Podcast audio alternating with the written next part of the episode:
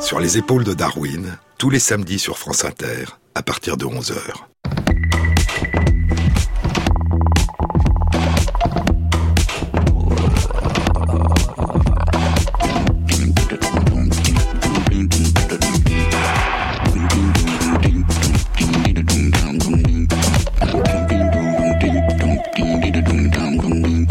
Bonjour à tous. Sur les épaules de Darwin, sur les épaules des géants. Se tenir sur les épaules des géants et voir plus loin. Voir dans l'invisible, à travers l'espace et à travers le temps. Parcourir le monde pour le comprendre. Découvrir la splendeur et la diversité des incarnations du vivant, ses mouvements et ses formes, ses voix et ses murmures, ses textures, ses senteurs, ses couleurs. L'année 1852. Le 19 mai, le Florentin, un trois-mâts de 35 mètres de long, quitte le port de Hambourg avec 200 personnes à bord. Et le 19 juillet, après deux mois de traversée, le navire accoste dans le port de San Francisco do Sul, dans l'état de Santa Catarina, à la pointe sud du Brésil. Sur la côte, les passagers découvrent les maisons blanches de la ville, au pied de belles collines boisées, dont les arbres descendent jusqu'au rivage. Et ils découvrent une végétation luxuriante, les orangers chargés de fruits d'or, les palmiers, les bananiers, les papayers.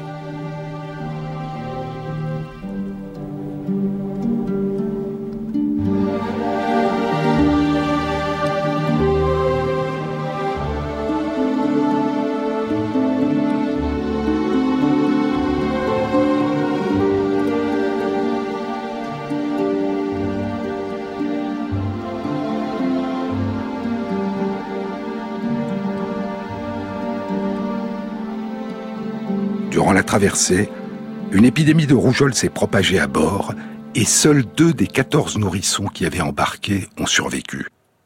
Parmi ces deux survivants, il y a une petite fille, Anna, qui était âgée de deux mois quand elle a embarqué à Hambourg avec son père et sa mère. Mais San Francisco do Sul n'est pas le but de leur longue traversée. Il leur faut encore embarquer sur un voilier, naviguer le long de la côte vers le sud jusqu'à la ville d'Itajai, située à l'embouchure du rio Itajai. Puis il leur faut remonter le fleuve à contre-courant, en canoë, durant trois jours à travers la forêt tropicale, jusqu'à la petite colonie agraire allemande de Blumenau. Elle a été fondée deux ans plus tôt, en pleine jungle, par le chimiste et pharmacien Hermann Blumenau, avec une vingtaine d'émigrés allemands. C'est un hameau de huttes une enclave prussienne au milieu de la jungle où on parle allemand. Les colons déboisent, taillent des clairières dans la jungle, défrichent la terre, sèment et cultivent des champs de manioc et de haricots rouges, élèvent de la volaille et des porcs, posent des pièges et chassent dans la forêt. Quand Johann Friedrich Theodor Müller, dit Fritz Müller, s'installe à Blumenau avec sa femme Caroline, leur bébé Anna et August, l'un des frères de Fritz et sa femme qui ont émigré avec eux, Fritz Müller a 31 ans. Et durant les 45 ans qui suivront, durant tout le reste de son existence, il demeurera au Brésil. Son départ a été un exil. Dans ce qui est devenu la ville de Blumenau, son ancienne demeure est devenue un musée, le musée d'écologie Fritz Müller. Depuis son enfance, Fritz est attiré par les sciences, les mathématiques, l'astronomie, et c'est un naturaliste amateur.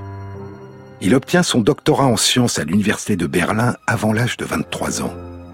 Sa thèse concerne l'étude des sangsues dans la région de Berlin. Puis il commence des études de médecine. Son père est pasteur, mais Fritz Müller s'éloigne progressivement de la religion, puis il l'abandonne. Alors qu'il a 23 ans, il confie à son frère Auguste que le jour de son 24e anniversaire, 24 ans est à cette époque en Prusse l'âge de la majorité légale, je déclarerai publiquement que je ne serai pas un chrétien, mais un être humain. Il est passionné par les idées libérales, par les Lumières, et il soutient la révolution de 1848. Cette même année 1848, il termine ses études de médecine, mais pour obtenir son diplôme, il doit prêter un serment. Et ce serment se termine par Que Dieu et ses saintes évangiles me viennent en aide. Il demande à être dispensé de prêter serment. La faculté refuse. Il n'aura pas le titre de médecin. Il deviendra précepteur, et devant les persécutions dont sont victimes les libres penseurs en Prusse, il décide d'émigrer. Avant d'entrer à l'université, quand il pensait devenir pharmacien et avait fait des stages en pharmacie, il avait fait la connaissance du pharmacien Hermann Blumenau. Et c'est dans la colonie que Blumenau vient de fonder au cœur de la forêt vierge brésilienne qu'il décide de s'installer. La beauté de la nature, dira-t-il une fois là-bas, la beauté de la nature et la complète liberté de la vie dans cette forêt primaire compense pleinement tout ce dont je manque. Il vit dans la splendeur de la jungle, dans ce qu'il appelle le paradis. La vie y est rude. Il construit la hutte où il vit avec sa femme et sa fille. Il abat les arbres, il défriche, il cultive son champ, et il exerce comme médecin quand des membres de la colonie tombent malades.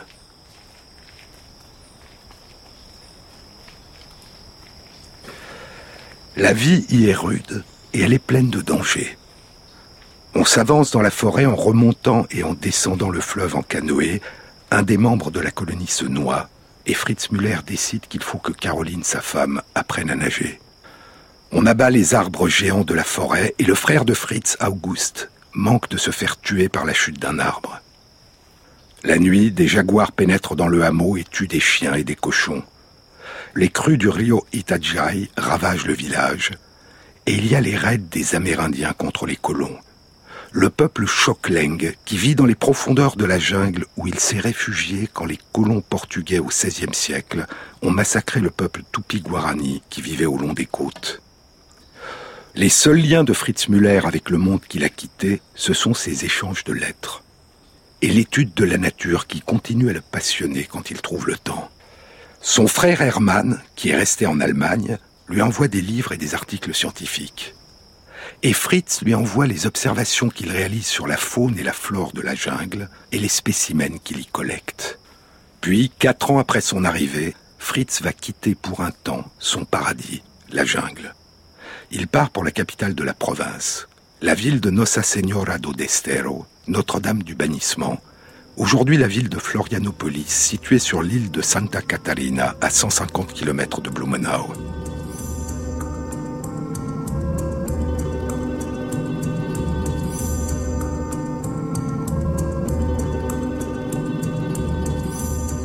Il a été recruté par le lycée au poste de professeur de mathématiques.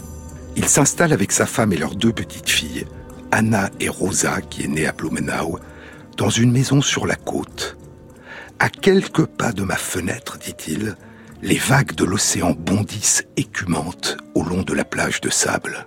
Et il s'enthousiasme à la possibilité d'explorer, dit-il, la vie surabondante d'un océan tropical. C'est une autre forme de paradis. Il va pouvoir se consacrer à la recherche et aux sciences. Il a pour ami et correspondant Max Johann Schulz, avec qui il avait étudié la médecine, un anatomiste et spécialiste de microscopie qui apportera une contribution importante à l'étude de la composition des cellules végétales et au développement de la théorie cellulaire du vivant. Schulz lui envoie de Prusse, en cadeau, un petit microscope.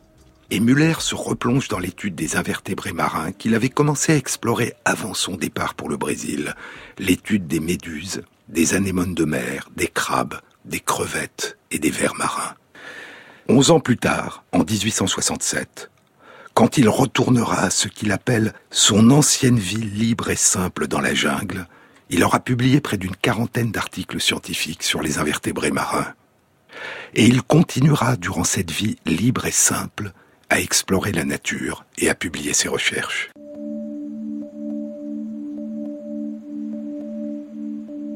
Mais avant, dans l'école où il enseigne dans la ville de Destero, Muller développe des méthodes pédagogiques pour faciliter l'enseignement des mathématiques et l'enseignement des sciences de la nature. Il a gardé le souvenir des fables poèmes composés par le pasteur Johann Wilhelm Hey, intitulés 50 fables pour les enfants. Fritz Müller avait 12 ans quand elles ont été publiées, et elles ont eu un très grand succès. Ces poèmes à visée éducative concernaient toutes sortes d'animaux, des chiens, des chats, des chevaux, des papillons. L'un s'intitule Vogel, oiseau. c'est l'oiseau qui parle dans la fable. Petit garçon, je t'en prie autant que je le peux. Oh, ne touche pas à mon petit nid. Oh, n'essaye pas de regarder à l'intérieur. Mes enfants sont à l'intérieur. Ils s'effraieront et crieront de peur si tu regardes à l'intérieur avec tes grands yeux. C'est avec plaisir que le petit garçon contemplait le petit nid, mais il se tenait prudemment à l'écart, sans bouger. Alors le pauvre oiseau se tranquillisa. Il vola jusqu'au nid et recouvrit ses petits, et regarda le petit garçon avec gentillesse. Je te remercie, dit-il, de ne leur avoir fait aucun mal.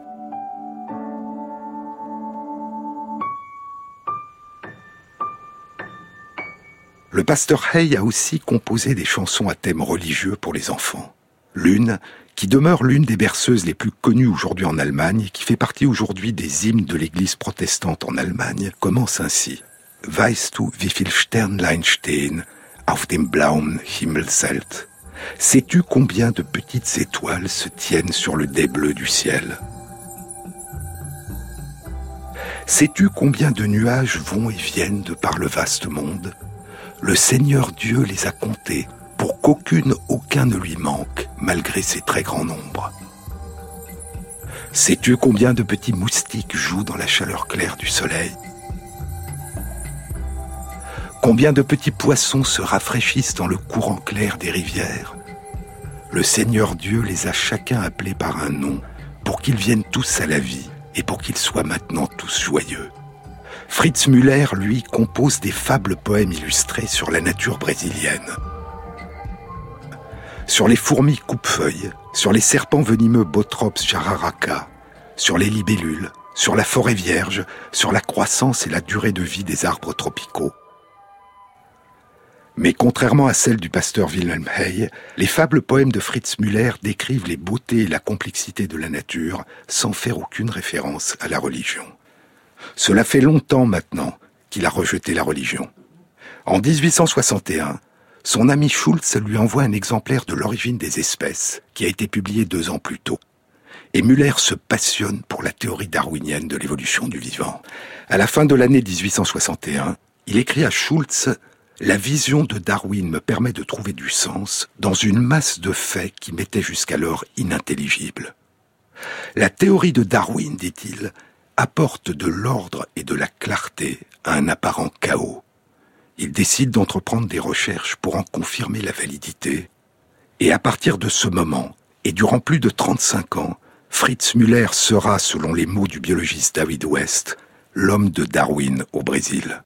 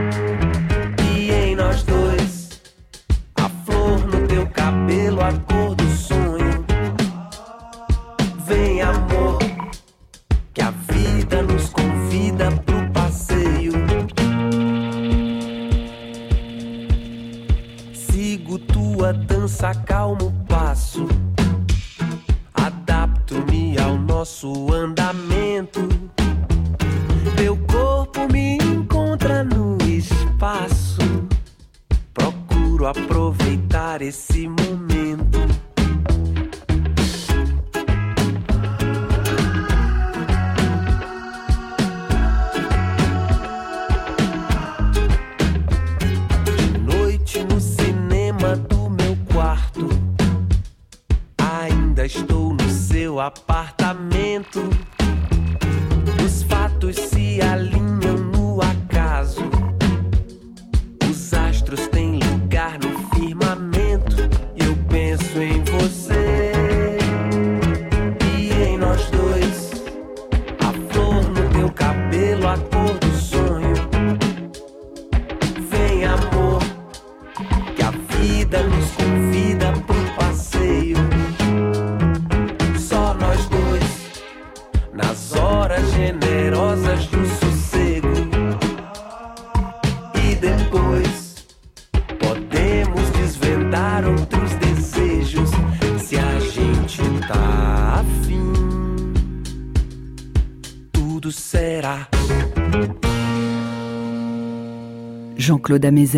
Sur France Inter. Pour confirmer la validité de la théorie de Darwin, Fritz Müller décide d'entreprendre des recherches sur des animaux qu'il connaît bien, les crustacés.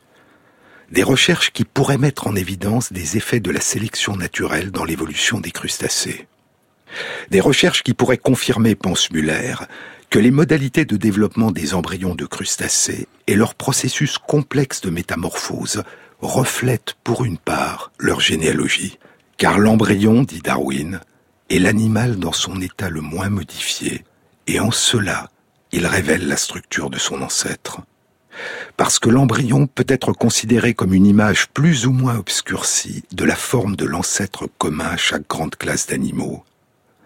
Et que, poursuit Darwin, la communauté des structures embryonnaires révèle la communauté de la descendance, quel que soit le degré auquel la structure de l'adulte a pu être modifiée et obscurcie. Des recherches qui permettraient, pense Muller, d'affiner la classification des espèces de crustacés en se fondant sur leur généalogie. Car toute vraie classification, dit Darwin, est généalogique. Trois ans plus tard, en 1864, Fritz Müller publie les résultats de ses recherches en allemand dans un livre intitulé Für Darwin, pour Darwin. Darwin écrira à Müller Vous avez rendu un admirable service à la cause à laquelle nous adhérons tous les deux. Beaucoup de vos arguments me semblent excellents et beaucoup de vos observations me semblent merveilleuses. Ce sera le début d'une longue correspondance qui se poursuivra pendant plus de 15 ans jusqu'à la mort de Darwin. Darwin lui enverra près de 60 lettres, mais ils ne se rencontreront jamais. Après la mort de Charles Darwin, son fils Francis dira Mon impression est que de tous les amis que mon père n'a jamais vus, Fritz Müller était celui pour lequel il avait la plus grande estime. Müller correspondra avec la plupart des grands naturalistes de son temps. Il sera l'un des grands défenseurs de la théorie darwinienne et il y apportera des contributions majeures. Son nom depuis a partiellement sombré dans l'oubli et n'est connu aujourd'hui que des spécialistes. Mais il a fait partie, durant la seconde moitié du XIXe siècle, des grands naturalistes qui ont apporté, après Darwin, les premières preuves de la validité de la théorie darwinienne de l'évolution du vivant.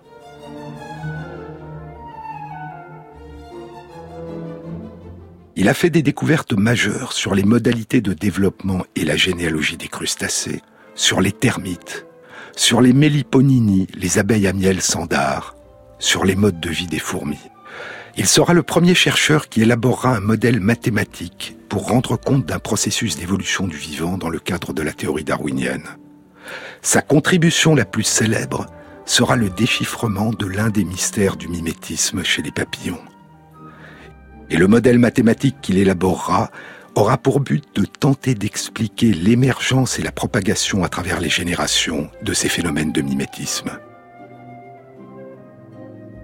Mais revenons à l'année 1852. Cette année-là, trois hommes, deux Anglais et un Prussien, sont au Brésil.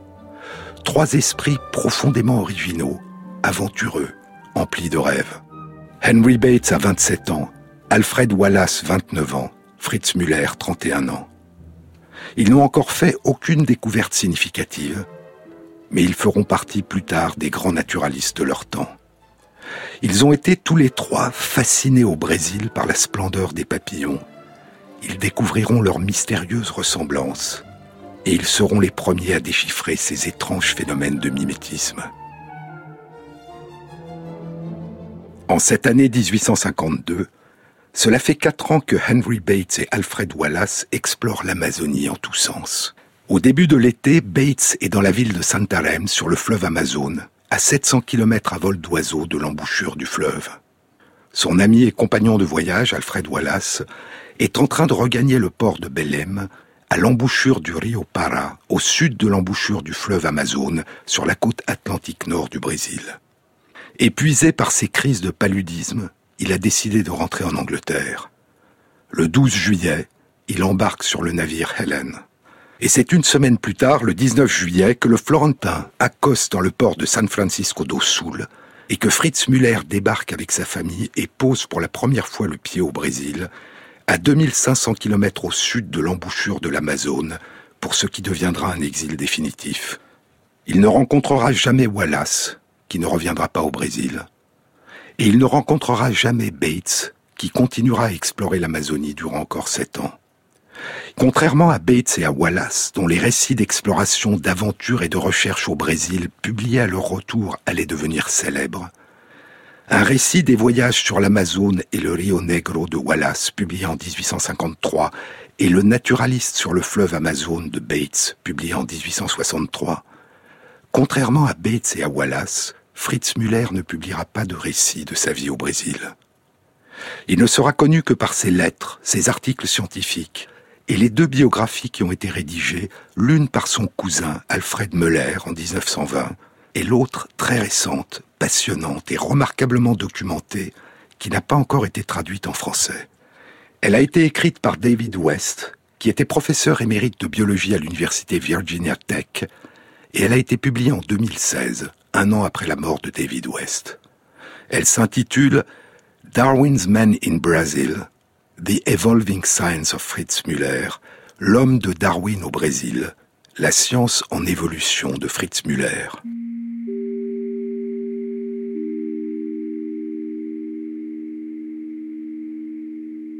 Müller semble avoir commencé à être fasciné par les papillons en 1870, alors qu'il était reparti de la ville où il avait enseigné durant dix ans et était revenu vivre au cœur de la jungle. Un jour, il remarque soudain sur les fleurs d'un arbre près de sa maison un nombre et une diversité de papillons, dira-t-il, que je n'avais jamais jusque-là de toute ma vie vu réunis à un même endroit. Peu de temps après, en 1871, Darwin publie La généalogie de l'homme et la sélection liée au sexe. Muller est en train de travailler sur les termites, mais il commence à s'intéresser aux caractéristiques qui pourraient, chez les messieurs papillons, être impliqués dans la séduction de leurs dames. Il découvre dans différentes espèces de papillons que les mâles ont sur les ailes ou sur leur abdomen ou sur leurs pattes de petites écailles ou de petites touffes de poils odorantes qui attirent les femelles. Il est le premier à avoir découvert les senteurs impliquées dans la séduction chez les papillons mâles. Puis il découvre l'existence dans de nombreuses espèces de papillons de toute autre odeur désagréable émises aussi bien par les dames que par les messieurs. Ce sont des espèces de papillons toxiques pour leurs prédateurs, et il propose que ces odeurs désagréables reflètent leur toxicité et participent, comme leur couleur voyante, à la protection de ces papillons en agissant sur leurs prédateurs comme un signal de danger. Pour valider sa perception de ces odeurs, Muller fera appel à ses enfants qui lui confirmeront ses résultats, et il les publiera en 1877. Mais cela fait cinq ou six ans déjà qu'il est en train de s'intéresser à un tout autre phénomène chez les papillons, le mimétisme.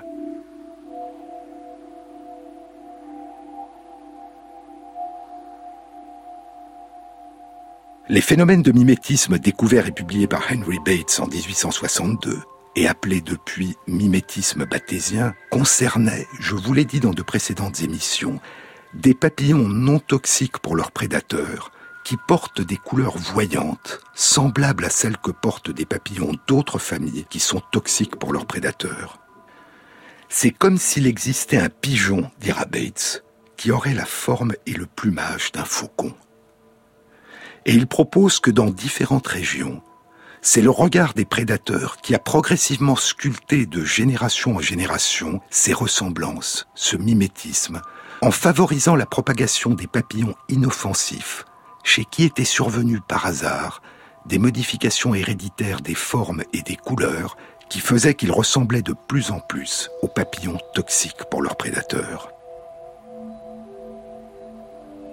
Bates avait fait sa découverte chez des papillons de l'Amazonie. Trois ans après la publication de Bates, en 1865, Alfred Wallace avait rapporté l'existence de phénomènes semblables de mimétisme bathésien dans de nombreuses espèces de papillons d'Indonésie.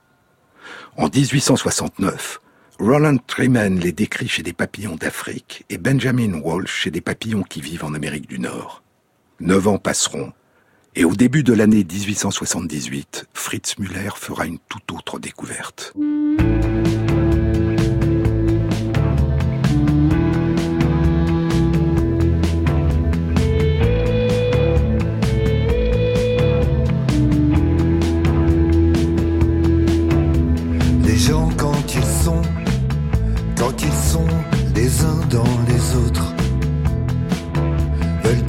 S'alléger de tous leurs tourments. Veulent-ils se laver de toutes leurs fautes? Veulent-ils retrouver la légèreté? Ce moment rare où l'on flotte Où l'on pense enfin avoir trouvé le produit, le remède, le vaccin,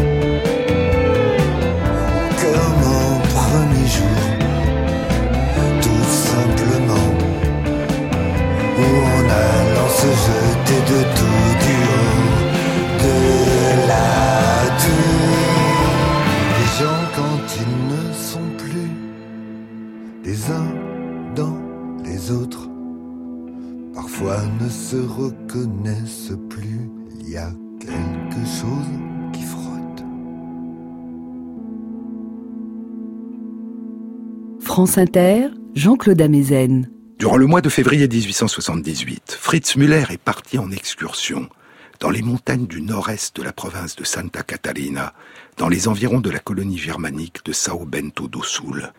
Et là, il remarque que des papillons Ituna, qu'on appelle aujourd'hui Lycorea, et des papillons Tiridia, qu'on appelle aujourd'hui Metona, ces deux papillons Ituna et Tiridia, qui appartiennent à deux familles différentes, ont les mêmes couleurs, très voyantes. Lequel est le modèle et lequel est le mime se demande-t-il. Lequel est toxique pour les prédateurs et lequel ne l'est pas Il découvre que les deux espèces émettent une forte odeur désagréable et en déduit que les deux sont des papillons toxiques, protégés contre leurs prédateurs. Deux papillons toxiques, appartenant à deux familles différentes, éloignées, et dont les couleurs voyantes qui les protègent des prédateurs sont presque identiques. Lequel est le modèle et lequel est le mime? Ce phénomène de mimétisme est étrange et apparemment paradoxal. Et sa découverte ne lui apporte pas une réponse, mais une question. Une énigme qui le déconcerte, et ce d'autant qu'il découvre bientôt l'existence du même phénomène dans d'autres espèces de papillons. Il ne s'agissait pas ici de familles de pigeons, pour reprendre la métaphore de Bates, de familles de pigeons chez qui le regard des prédateurs aurait favorisé de génération en génération la propagation des descendants dont la forme et le plumage les faisaient le plus ressembler à des faucons. Non, il s'agissait de familles de faucons qui semblaient au long des générations avoir adopté la forme et le plumage d'autres familles de faucons. Quelle pouvait être l'explication? Pouvait-il y avoir eu un avantage pour des papillons toxiques qui affichent les couleurs voyantes du danger, d'afficher les mêmes couleurs voyantes du danger que d'autres papillons toxiques? Et puis, soudain, un jour, il comprend.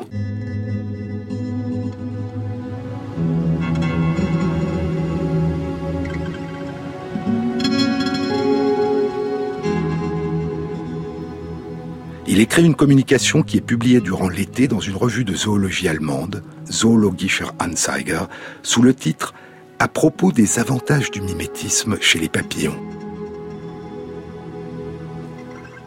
Il est remarquable, écrit Muller, que l'on puisse se torturer l'esprit à propos d'un problème dont la solution est si simple qu'il est à peine concevable qu'on ait pu croire le problème tellement complexe un instant plus tôt.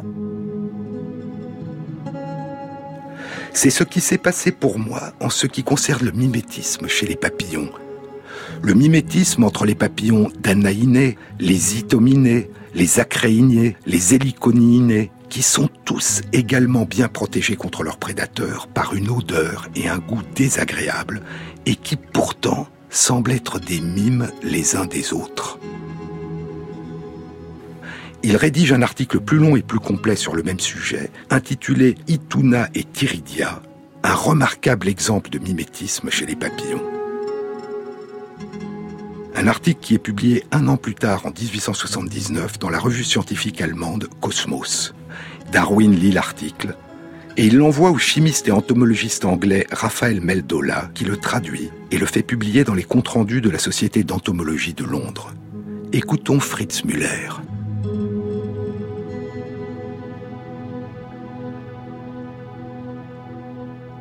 Mais que signifie un mimétisme entre des espèces qui sont chacune protégées des prédateurs? Quel avantage peut tirer une espèce de ressembler à une autre si chacune est protégée par son effet toxique? À l'évidence, poursuit Muller dans cet article, aucun des oiseaux, lézards et autres animaux insectivores n'a acquis de façon héréditaire, innée, une connaissance des espèces qui sont délectables et de celles qu'il faut éviter. Mais si chaque oiseau doit apprendre cette différence par expérience, un certain nombre de papillons toxiques seront obligatoirement victimes de l'inexpérience de leurs jeunes prédateurs. Si maintenant deux espèces de papillons toxiques se ressemblent suffisamment pour être confondues par leurs prédateurs, l'expérience acquise par un prédateur aux dépens de l'une d'entre elles bénéficiera à l'autre espèce. Les deux espèces ne devront fournir ensemble que le même nombre de victimes que chacune des deux espèces devrait fournir si elles étaient dissemblables. C'est-à-dire moitié moins de victimes chacune. Si le nombre d'individus qui composent chacune des deux espèces est le même, poursuit Muller, les deux espèces vont tirer les mêmes bénéfices de leur ressemblance. Chacune aura sauvé la moitié du nombre de victimes qu'elle doit fournir à l'inexpérience de ses prédateurs. Mais si l'une des espèces a une population plus importante que l'autre espèce, alors le bénéfice sera inégalement réparti et reviendra presque entièrement à l'espèce la plus rare. Et c'est là que Muller introduit son modèle mathématique, son modèle algébrique, pour quantifier la pression de sélection qu'exerce le regard des prédateurs sur cette forme de mimétisme et les avantages adaptatifs dont bénéficie chaque espèce en fonction du nombre respectif de ses membres.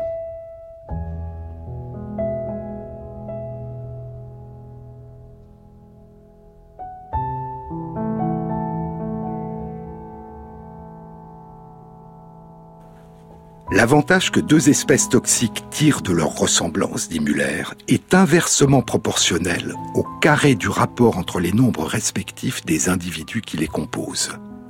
Par exemple, poursuit-il, supposons que dans une région, il y ait deux espèces toxiques pour leurs prédateurs. L'une des deux espèces est composée de 10 000 individus, l'autre de 2000 individus. Supposons que chaque année dans cette région, poursuit Muller, les prédateurs mangent 1200 individus d'une espèce toxique avant d'apprendre à reconnaître qu'elle est toxique. Si les deux espèces sont d'apparence et de couleur différentes, cet apprentissage des prédateurs fera perdre à chaque espèce 1200 individus. L'espèce composée de 10 000 individus en perdra 1200, c'est-à-dire 12% de sa population, et l'espèce composée de 2000 individus en perdra aussi 1200, c'est-à-dire 60% de sa population, un pourcentage beaucoup plus élevé.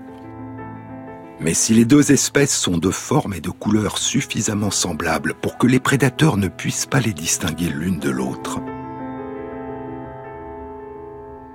alors les 1200 individus mangés par les prédateurs seront prélevés sur l'ensemble des deux espèces, c'est-à-dire sur 12 000 individus.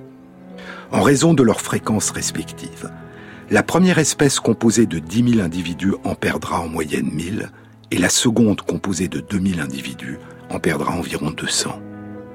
Et ainsi, si les deux espèces toxiques se ressemblent, l'espèce la plus nombreuse perdra 1000 individus au lieu de 1200, un avantage modeste qui lui permet de sauver chaque année 200 individus de plus, c'est-à-dire 2% du nombre total, 10 000, des individus qui la composent. Mais l'espèce la moins nombreuse, elle, perdra 200 individus au lieu de 1200, un avantage considérable qui lui permettra de sauver chaque année 1000 individus de plus, c'est-à-dire 50%, une moitié du nombre total 2000 des individus qui la composent. Un avantage de 2% pour l'espèce la plus nombreuse, mais de 50% pour l'espèce la moins nombreuse. L'avantage que deux espèces toxiques tirent de leur ressemblance, disait Muller, est inversement proportionnel au carré du rapport entre les nombres respectifs des individus qui les composent.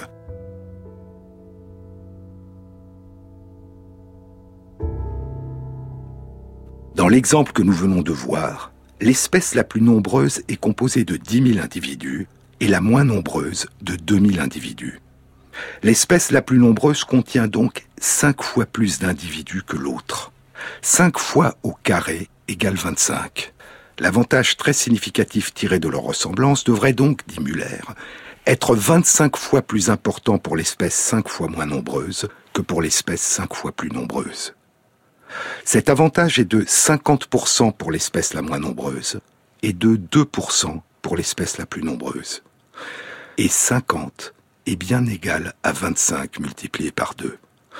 Si le nombre d'individus dans une première espèce est mille fois plus faible que dans la deuxième à laquelle elle ressemble, poursuit Muller, la première en tirerait un bénéfice un million de fois 1000 au carré, un million de fois plus important que la deuxième, alors que pour la deuxième espèce, beaucoup plus peuplée, le bénéfice serait pratiquement nul. En d'autres termes, lorsqu'une espèce toxique composée de peu d'individus ressemble à une autre espèce toxique composée d'un très grand nombre d'individus, l'espèce composée de peu d'individus est grandement protégée par la toxicité de l'autre. Son mimétisme lui apporte un degré de protection très supérieur à celui dont bénéficie l'espèce la plus nombreuse à laquelle elle ressemble. Cette situation, suggère Muller, est une situation qui ressemble un peu à celle du mimétisme bathésien. Dans le mimétisme bathésien, l'espèce non protégée, l'espèce mimétique, bénéficie de sa ressemblance à une espèce toxique que l'on peut considérer comme le modèle.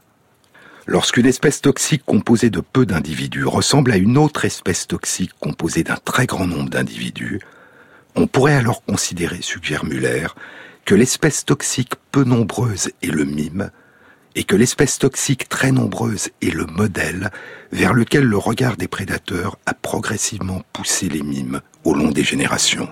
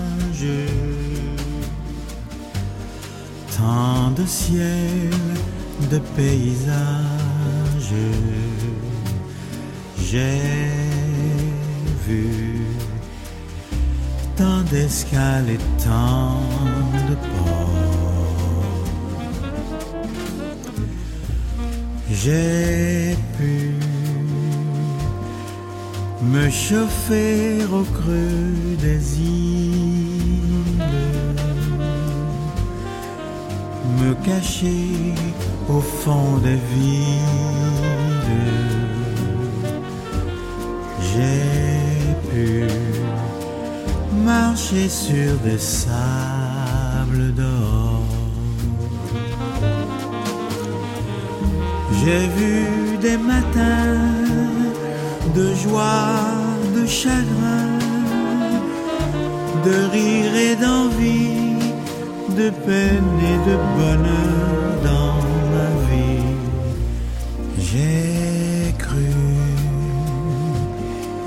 être au bout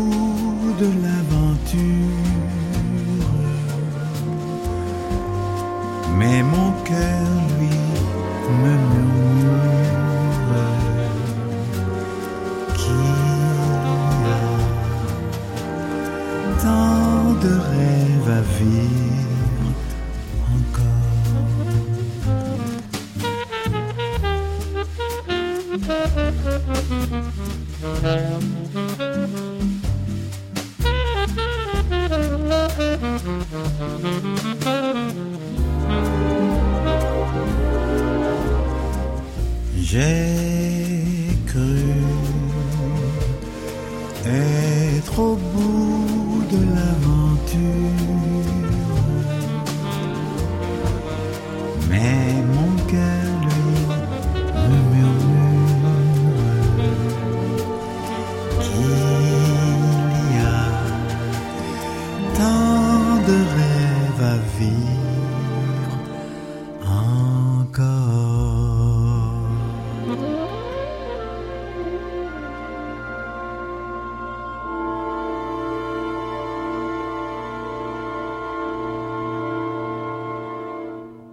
Sur les épaules de Darwin, France Inter, Jean-Claude Amezen. Si deux espèces toxiques, dit Muller, sont composées d'à peu près le même nombre d'individus, leur ressemblance apporte à chacune un avantage pratiquement égal, et si leurs proportions respectives se maintenaient, on ne pourrait alors pas dire laquelle a servi de modèle à l'autre.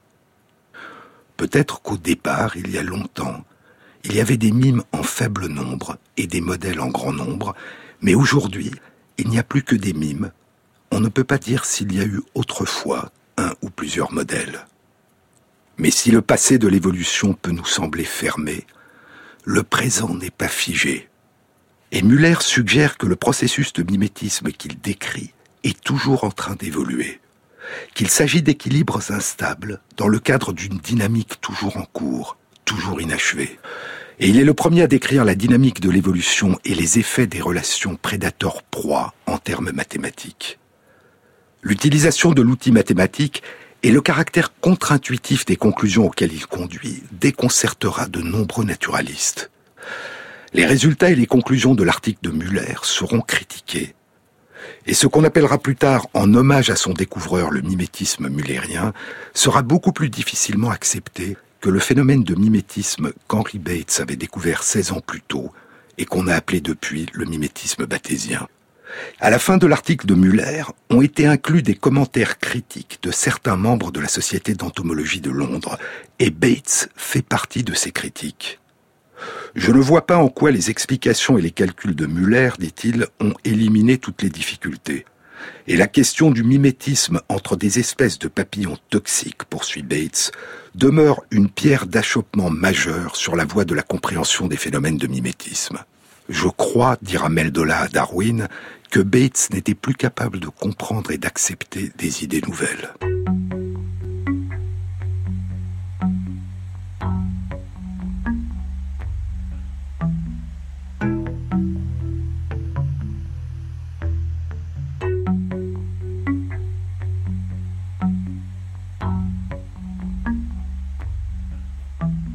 Mais il y a peut-être aussi chez Bates une forme de dépit. 16 ans plus tôt, il avait écrit que certains papillons toxiques d'Amazonie semblaient imiter d'autres papillons toxiques. Et après avoir brièvement évoqué la possibilité d'une protection, il l'avait éliminé, écrivant que ces ressemblances semblent être dues non pas à des adaptations d'une espèce à l'autre, mais plutôt à une adaptation commune de ces espèces à un même composant particulier de l'environnement, probablement un composant inerte. En d'autres termes, si deux espèces toxiques se ressemblaient, c'était parce que l'évolution les avait conduites toutes deux à ressembler à un autre élément. Et peut-être est-ce la réalisation rétrospective d'avoir été si près d'entrevoir l'explication proposée par Muller qui joue un rôle dans le rejet par Bates de la découverte de Muller. Je pense, dira encore Meldola à Darwin, qu'aucun des membres de la Société d'entomologie de Londres n'a compris les arguments en raison d'une incapacité à suivre le raisonnement mathématique simple que Fritz Müller a développé.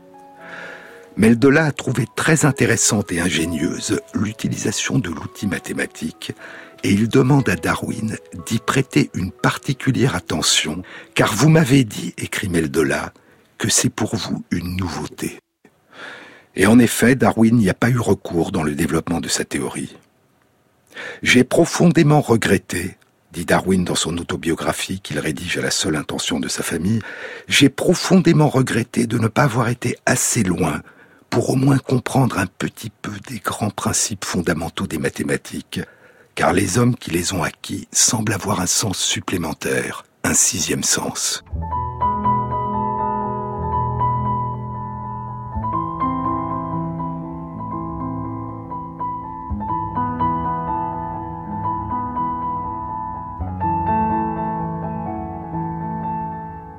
Le modèle mathématique de Muller allait plus tard faire l'objet de modifications, à mesure que les rapports prédateur-proie dans la nature se révélaient plus complexes que ceux qu'il avait modélisés.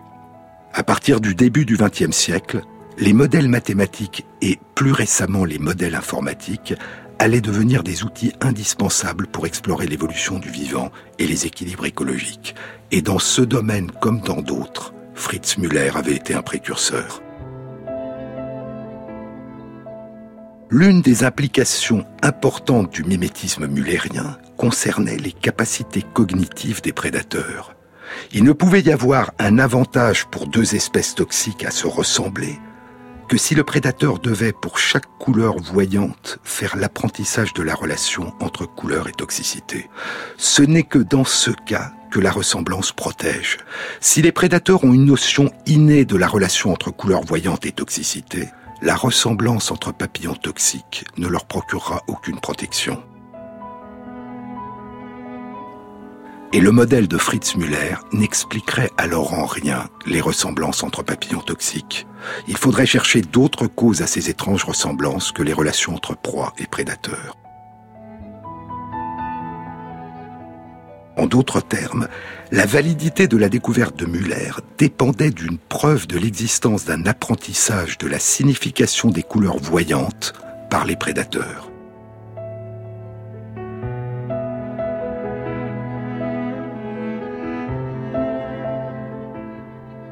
Meldola comme Wallace ne croit pas à un phénomène inné de reconnaissance, mais il n'y a aucune preuve. Les premières preuves de nature très indirecte seront apportées par Muller lui-même. Il découvre de nombreux papillons toxiques, vivants, dont les ailes ont été abîmées ou partiellement détruites. Et il ne trouve pas de papillons non toxiques portant ces mêmes lésions. L'interprétation qu'il propose est la suivante.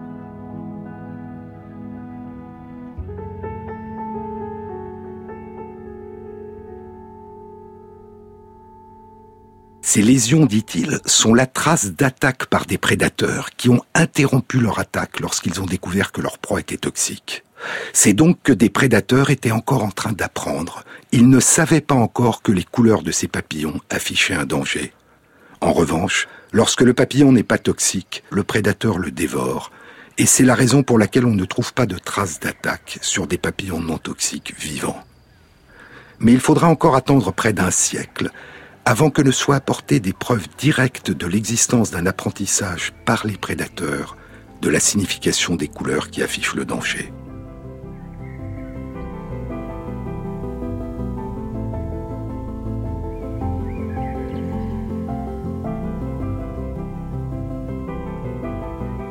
Les deux formes distinctes de mimétisme, le mimétisme bathésien et le mimétisme mullérien, sont aujourd'hui reconnues comme deux formes essentielles de mimétisme, toutes deux sculptées chez des proies au long des générations par le regard des prédateurs et par d'autres sens encore que la vue des prédateurs. Ces deux formes de mimétisme, le mimétisme bathésien où des pigeons portent l'habit de faucons, et le mimétisme mullérien où des faucons portent l'habit d'autres faucons, ont longtemps semblé radicalement distinctes, mais une série de recherches récentes a révélé la porosité des frontières qui semblaient les séparer, et les relations parfois étranges qu'entretiennent ces deux phénomènes de mimétisme, mullérien et bathésien. Et nous le découvrirons dans une autre émission.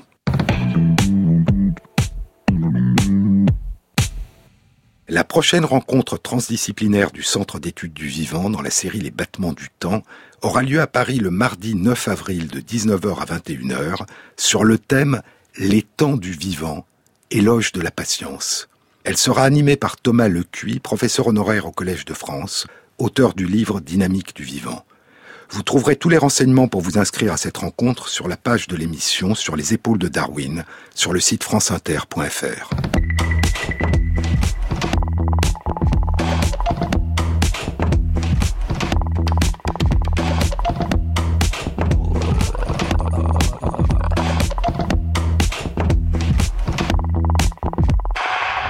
Cette émission a été réalisée par Stéphane Combe, avec à la prise de son Johanna Gabric, au mixage Maxime Ingrand et Jean-Baptiste Audibert pour le choix des chansons. Et merci à Christophe Magère qui intègre sur la page de l'émission, sur le site franceinter.fr, les références aux articles scientifiques et aux livres dont je vous ai parlé. Bon week-end à tous, à samedi prochain.